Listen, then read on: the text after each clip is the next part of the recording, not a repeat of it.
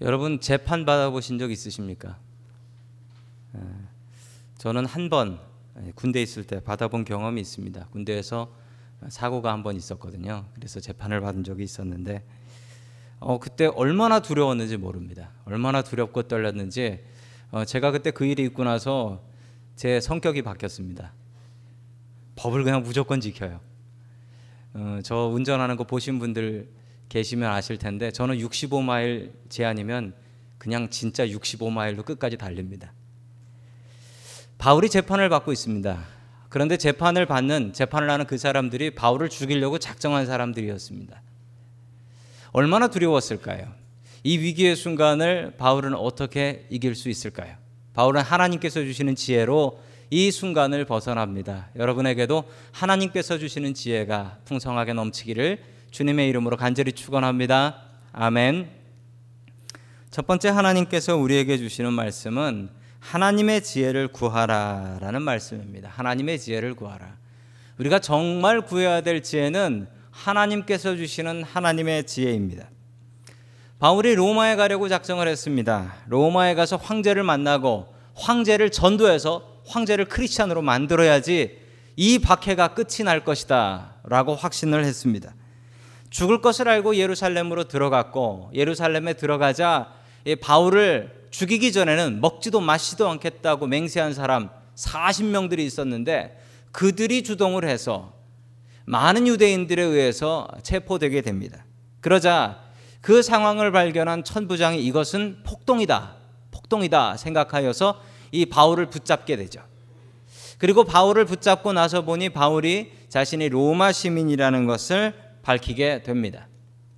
여러분 바울은 로마 시민권을 가지고 있었습니다. 그것도 태어날 때부터 로마 시민권을 가지고 있었다라고 합니다.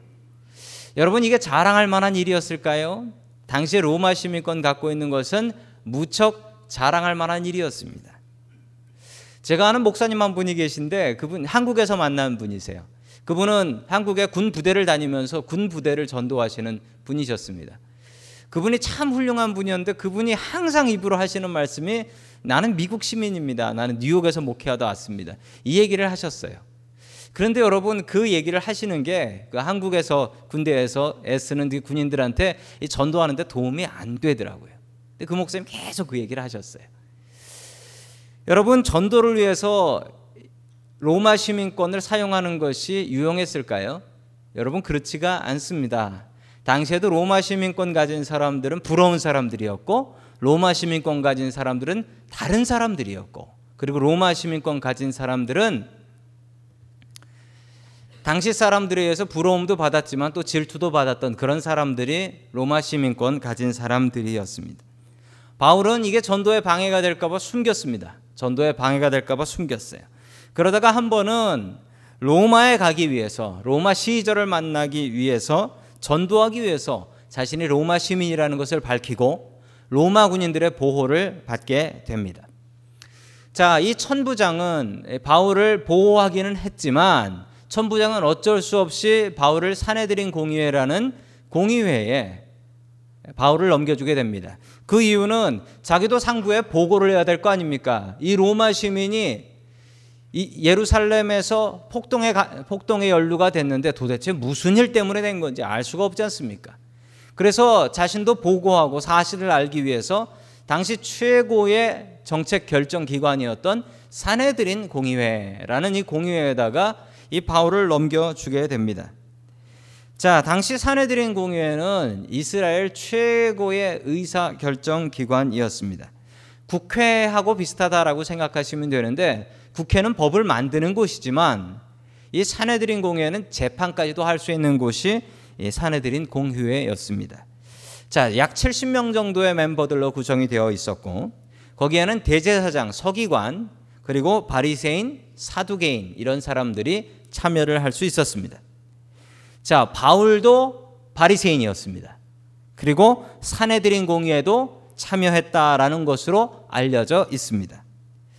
예수님께서 잡혀 죽임을 당했던 그 재판장이었습니다. 까딱하면 바울도 똑같은 운명이 될 수가 있는 위기의 순간이었습니다. 이 위기의 순간을 바울은 어떻게 벗어날 수 있었을까요? 우리 다 함께 사도행전 23장 6절의 말씀을 같이 보겠습니다. 시작. 그런데 바울이 그들의 한 부분은 사두개파 사람이요 한 부분은 바리새파 사람인 것을 알고서 의회에서 큰 소리로 말하였다. 동포 여러분, 나는 바리새파 사람이요 바리새파 사람의 아들입니다. 나는 지금 죽은 사람들의 부활할 것이라는 소망 때문에 재판을 받고 있습니다. 아멘. 당시 공회에는 두 파로 나뉘어 있었다라고 합니다. 한 파는 바리새인, 한 파는 사두개인이었다라고 이야기를 합니다. 그런데 성경 말씀에 보면 이 사두개인이라는 사람들은 부활을 믿지 않았다라고 이야기를 합니다. 그래서 바울은 꾀를 냅니다. 자신이 바리새파 사람이면서 부활에 대해서 부활의 소망을 갖고 있었기 때문에 재판을 받습니다라고 이야기를 했습니다. 이 얘기를 한 순간 바울은 그 결과를 뻔히 알고 있었습니다. 이러면 바리새파 사람들이 우 일어날 것이고 사두개파 사람들은 부활 없어 부활 없어 이러면서 자기네들끼리 싸우게 될 것이다. 너무도 잘 알고 있었습니다. 바울이 예상한 대로의 결과가 7절에서 벌어집니다. 우리 7절 말씀 같이 봅니다. 시작. 바울이 이렇게 하니 바리새파 사람과 사두개파 사람 사이에 다툼이 생겨서 회중이 나뉘었다. 아멘. 그러자 공회에는 자기네들끼리 싸움이 벌어집니다. 그 싸움 때문에 더 이상 재판이 안 됩니다. 재판이 안 되고 자기네들끼리 싸움이 붙어가지고 지금 재판장이 완전히 엉망이 되어 버렸던 것입니다. 그러자 천부장은 로마 시민인 바울이 다치면 안 되기 때문에 보호해야 되기 때문에 긴급히 바울을 호송해서 보호해서 밖으로 빼 나가게 되지요. 여러분 바울의 지혜가 얼마나 대단한 지혜인지 모르겠습니다. 죽음의 순간입니다. 위기의 순간입니다. 그 위기의 순간을 하나님께서 주시는 지혜를 가지고 벗어날 수가 있었습니다.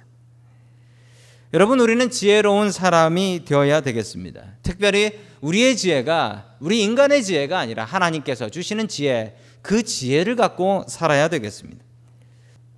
젊었을 적에 그림을 참 잘 그렸던 분인데 어, 그림을 자기 그림을 가지고 자기 만화를 가지고 신문사에 가서 출판사에 가서 자기의 만화를 좀 실어 달라라고 이야기를 했지만 그의 그의 만화를 좋아하는 사람은 아무도 없었습니다.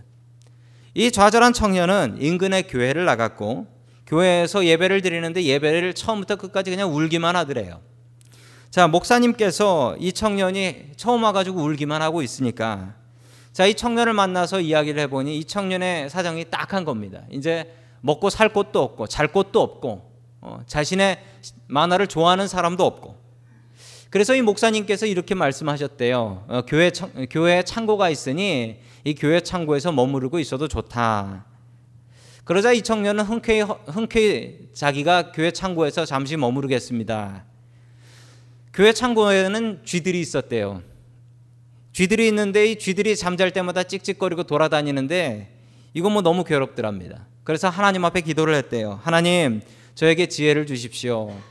제가 어떻게 살아갈 방법이 없습니다. 자, 그렇게 기도를 하고 나니 자기 앞에서 뛰어노는 그 쥐들이 이뻐 보이더랍니다.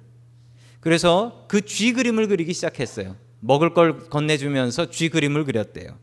여러분, 이 쥐가 그 유명한 미키마우스가 되었습니다. 디즈니랜드라는 대단한 놀이공원을 세운 월트 디즈니의 이야기입니다. 여러분 하나님께서는 우리에게 지혜를 주시는 분이십니다. 우리의 인생의 막다른 골목에서 이거 내가 어떻게 하지? 어떻게 이 길을 걸어가지? 라고 고민할 때 하나님께서는 우리에게 그 인생을 걸어갈 지혜를 허락해 주시는 분이십니다.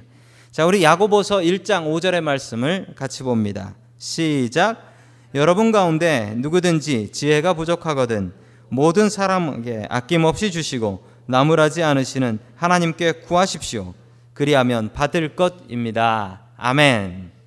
여러분 저는 이 말씀을 믿습니다. 그래서 저는 중고등학교 때 공부할 때도 항상 이 말씀 의지하면서 공부했습니다. 하나님 머리가 나쁘니 지혜를 주세요. 머리가 나쁘니 지혜를 주세요.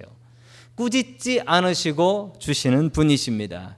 여러분 위기의 상황, 우리의 인생에 막혀버렸을 때 어떻게 하시겠습니까? 사람에게 지혜를 구하지 마십시오. 하나님에게 하나님 지혜를 주십시오. 그 지혜로 살아가게 해 주십시오. 그렇게 간절히 주님 앞에 지혜를 바라고 기도하는 저와 여러분들 될 수 있기를 주님의 이름으로 간절히 축원합니다. 아멘. 두 번째 하나님께서 우리에게 주시는 말씀은 바리새인이 되지 말라라는 말씀입니다. 바리새인이 되지 말라.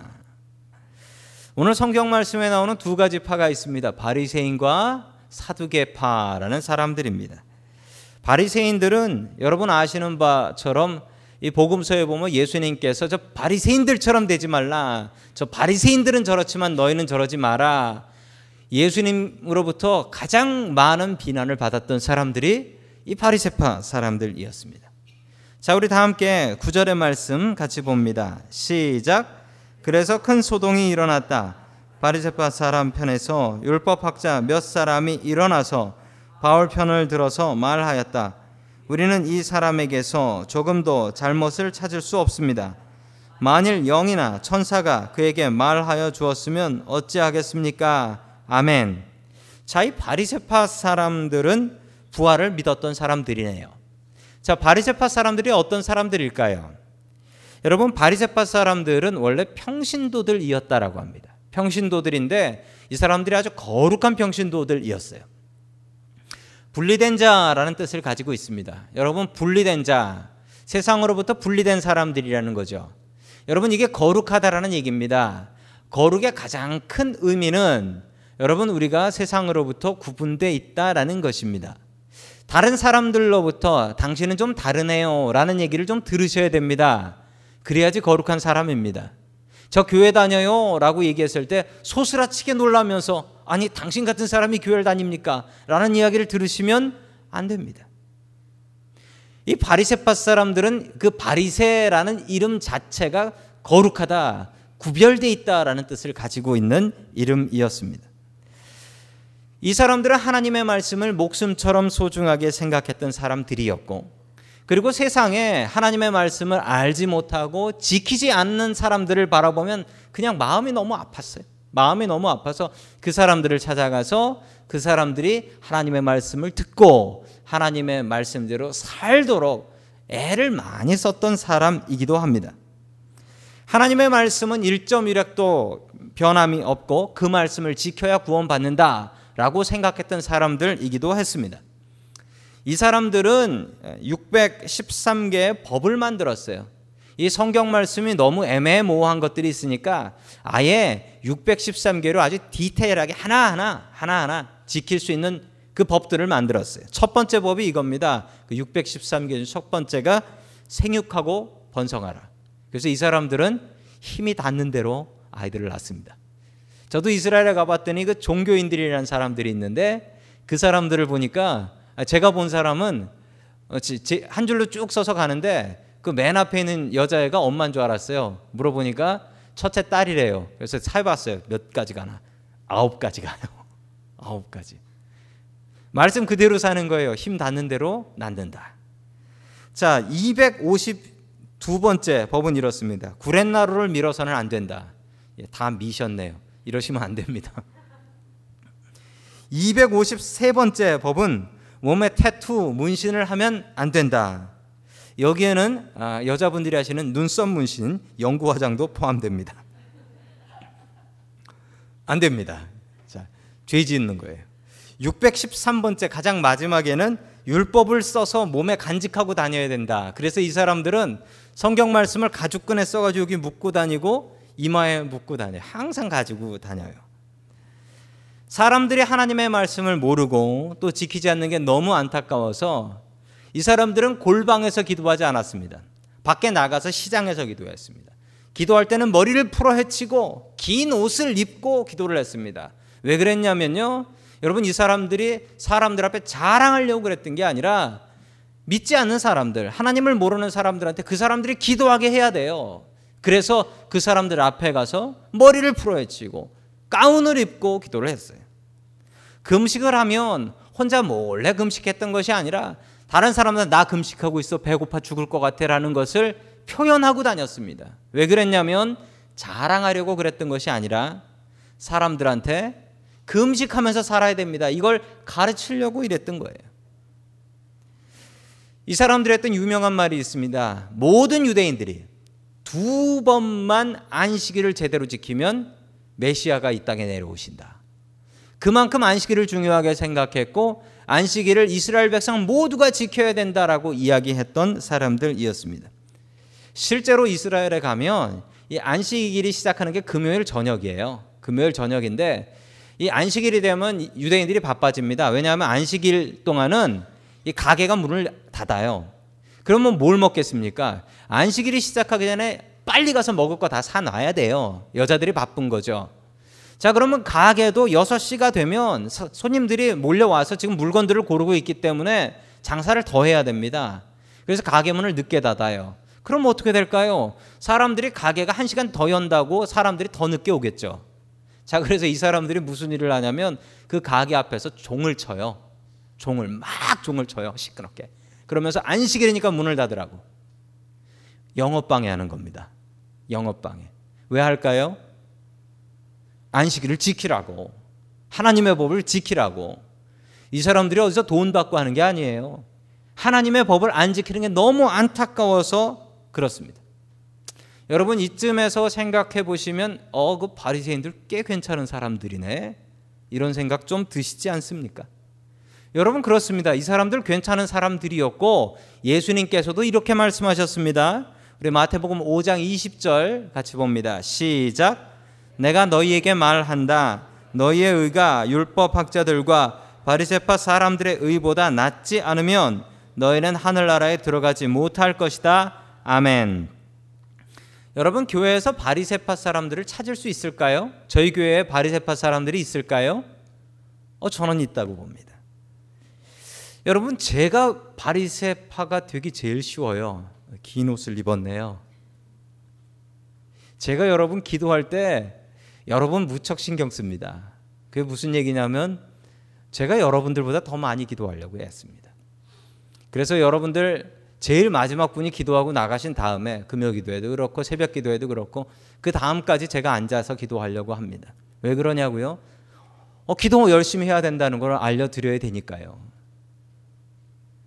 여러분 저는 항상 여러분들이 어떻게 신앙생활을 해야 되나, 여러분들을 어떻게 더 바른 길로 인도해야 되나 이 마음이 가슴에 가득 차 있습니다. 여러분 그러다 보니 제 행동이 바리새파 사람 같이 되기 딱 좋습니다. 여러분 바리새파 사람들은 그렇게 어렵지 않게 찾을 수 있습니다. 신앙생활은 이렇게 해야 돼. 저건 이렇게 하면 안 돼. 저렇게 하면 신앙생활 바로 하는 게 아니야. 라는 나름대로의 기준과 생각이 있습니다. 그것이 성경에서 온 것이든 내 경험이든 간에 말입니다. 여러분 우리에게는 위선이라는 게 있습니다. 오늘 여러분들이 너무 거룩하고 점잖게들 앉아 계셔서 제가 여러분들을 바라보니까 천사들을 바라보는 것 같습니다.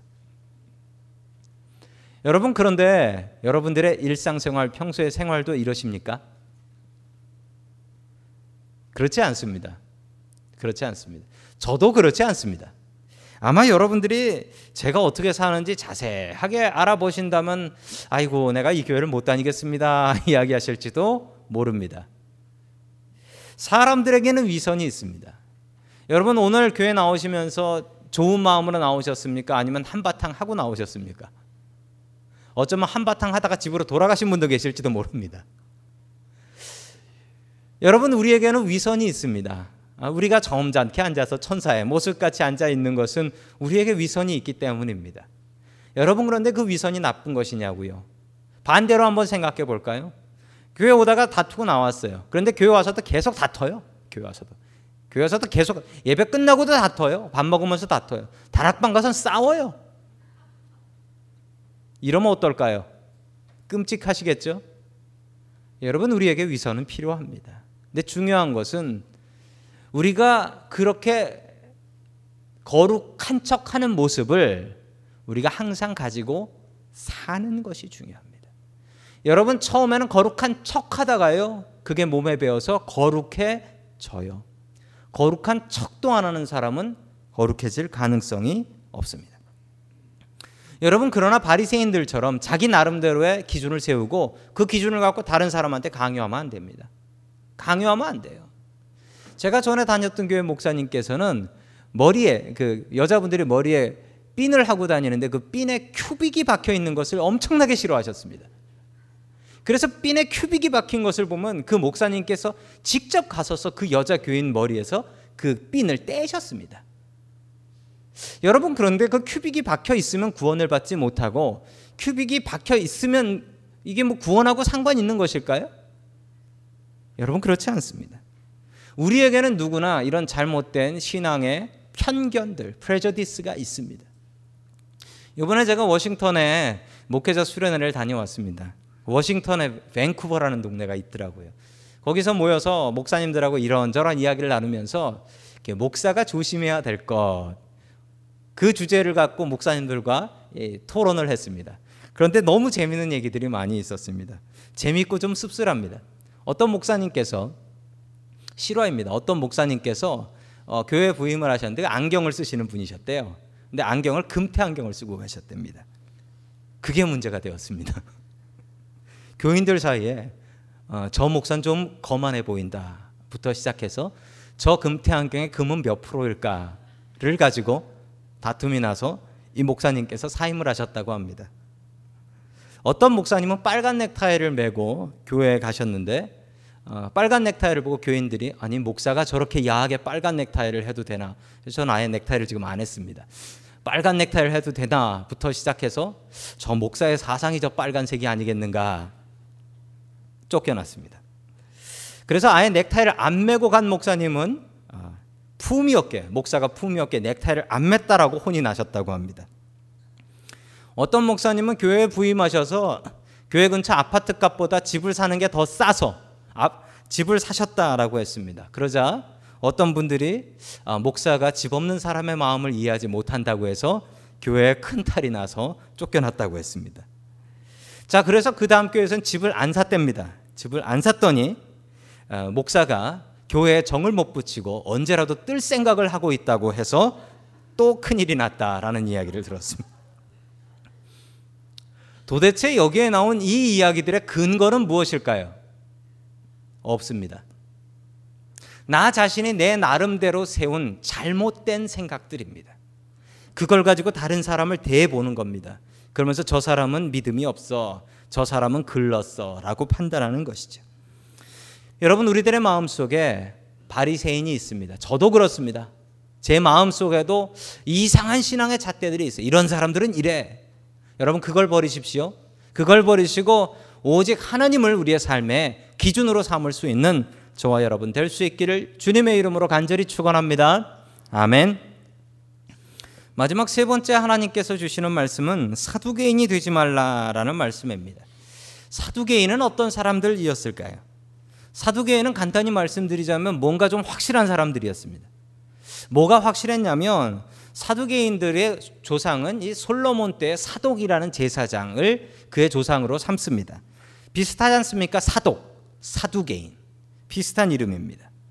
이 사람들은 무엇을 해도 좀 확실하게 하는 사람들이었습니다. 즉, 자신이 경험한 것, 그리고 과학적으로 증명할 수 있는 것, 이런 것들만 인정했습니다. 자, 성경도 창세기, 출애굽기, 레위기, 민수기, 신명기 요 다섯 개만 성경이고 나머지는 아니다라고 생각을 했습니다. 모세가 쓴 권위 있는 것만 성경이다라고 생각했던 거죠. 자신이 살면서 경험할 수 있었던 것, 알 수 있었던 것, 과학적으로 증명할 수 있는 것은 그것이 맞다고 인정했습니다. 그런데 그 외의 것들은 인정하지 않았습니다. 즉, 이 사두개파 사람들은 좀 과학적인 사람들이고 경험을 중요하게 생각하는 experience를 중요하게 생각하는 그런 사람들이었던 것입니다. 자, 우리 8절의 말씀 같이 봅니다. 시작. 사두개파 사람은 부활도 천사도 영도 없다고 하는데 바리새파 사람은 그것을 다 인정하기 때문이다. 아멘. 사두개파 사람들은 부활을 믿지 않았습니다. 부활은 증명할 수가 없습니다. 부활은 딱 한 분 예수님만 하셨기 때문이죠. 그런데 예수님도 하늘나라 올라가셔서 찾아서 확인할 방법이 없는 거죠. 그러니까 이 사두개인들은 부활 믿지 않았습니다. 천사 못 믿습니다. 천사를 만나본 사람이 어디 있겠습니까? 자, 그래서 천사도 못 믿습니다. 사두개인들은 경험한 것, 자신의 머리로 이해할 수 있는 것만 맞다라고 인정을 했습니다. 여러분, 교회에는 사두개파 사람이 없을까요? 여러분, 교회에도 사두개파 사람들이 있는 것 같습니다. 내 머리로 알아야 돼. 내가 경험해 봐야 돼. 그렇지 않으면 믿을 수 없어. 따를 수 없어. 이 사람들은 이 땅에서 사는 게 너무 중요해서 하늘나라도 생각하지 않았습니다. 천국도 믿을 수 없는 것이었습니다. 여러분 우리가 이 땅에서 열심히 살아야 되는 건 맞습니다. 그렇지만 우리에게 더 중요한 것은 이 땅보다 하늘나라가 되어야 됩니다.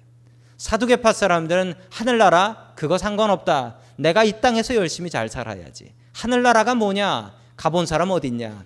경험해 본 사람 없다. 믿을 수 없다라고 생각했습니다. 여러분 우리 속에 사두개인의 마음이 있습니다. 내 머리로 내 머리로 이해하려고 하는 거예요. 여러분 머리로 이해하는 것과 믿는 것은 다릅니다. 이해는 머리로 합니다. 언더스탠딩은 머리로 합니다. 그렇지만 믿음은 가슴에서 나옵니다. 세상에 우리가 이해할 수 없는 일들은 너무나 많습니다. 하나님 우리가 다 머리로 이해할 수 없습니다. 깊은 영의 세계 우리의 머리로 다 이해할 수 없습니다. 여러분 우리가 이해할 수 없는 것은 우리가 가슴으로 믿어야 합니다. 사두개인은 그게 없었습니다. 사두개인은 자신의 머리로 하나님을 이해하려고 했습니다. 여러분 우리가 사두개인 같은 모습을 버려야 되겠습니다. 사두개인 같은 모습을 버리고 하나님을 우리의 가슴으로 받아들이고 가슴으로 믿을 수 있는 저와 여러분 될 수 있기를 주님의 이름으로 간절히 축원합니다. 아멘. 다 함께 기도하겠습니다. 사랑이 많으신 아버지 하나님 감사를 드립니다. 우리의 삶을 살아가면서 우리의 인생의 막다른 골목을 만나고 위기를 만날 때가 있습니다. 주님 그때마다 우리에게 은혜 내려 주시옵시고 주님께서 주시는 성령의 지혜를 허락하여 주시어서 그 지혜를 가지고 살아가게 하여 주시옵시고 주님 바리새인처럼 우리의 기준을 가지고 살아가지 않게 해 주시옵시고 우리가 위선의 모습을 가지고 두 가지 세 가지 얼굴을 가지고 살아가지 않게 도와주시옵소서. 또한 바라옵는 것은 사두개인 같이 내 머리를 믿고 내 경험을 믿는 사람이 되지 말게 하여 주시옵시고 오직 하나님을 믿고 하나님의 전능하심을 가슴으로 받아들이는 우리들 되게 해 주옵소서. 주님께 감사드리며 이 모든 말씀 예수 그리스도의 이름으로 기도드립니다. 아멘.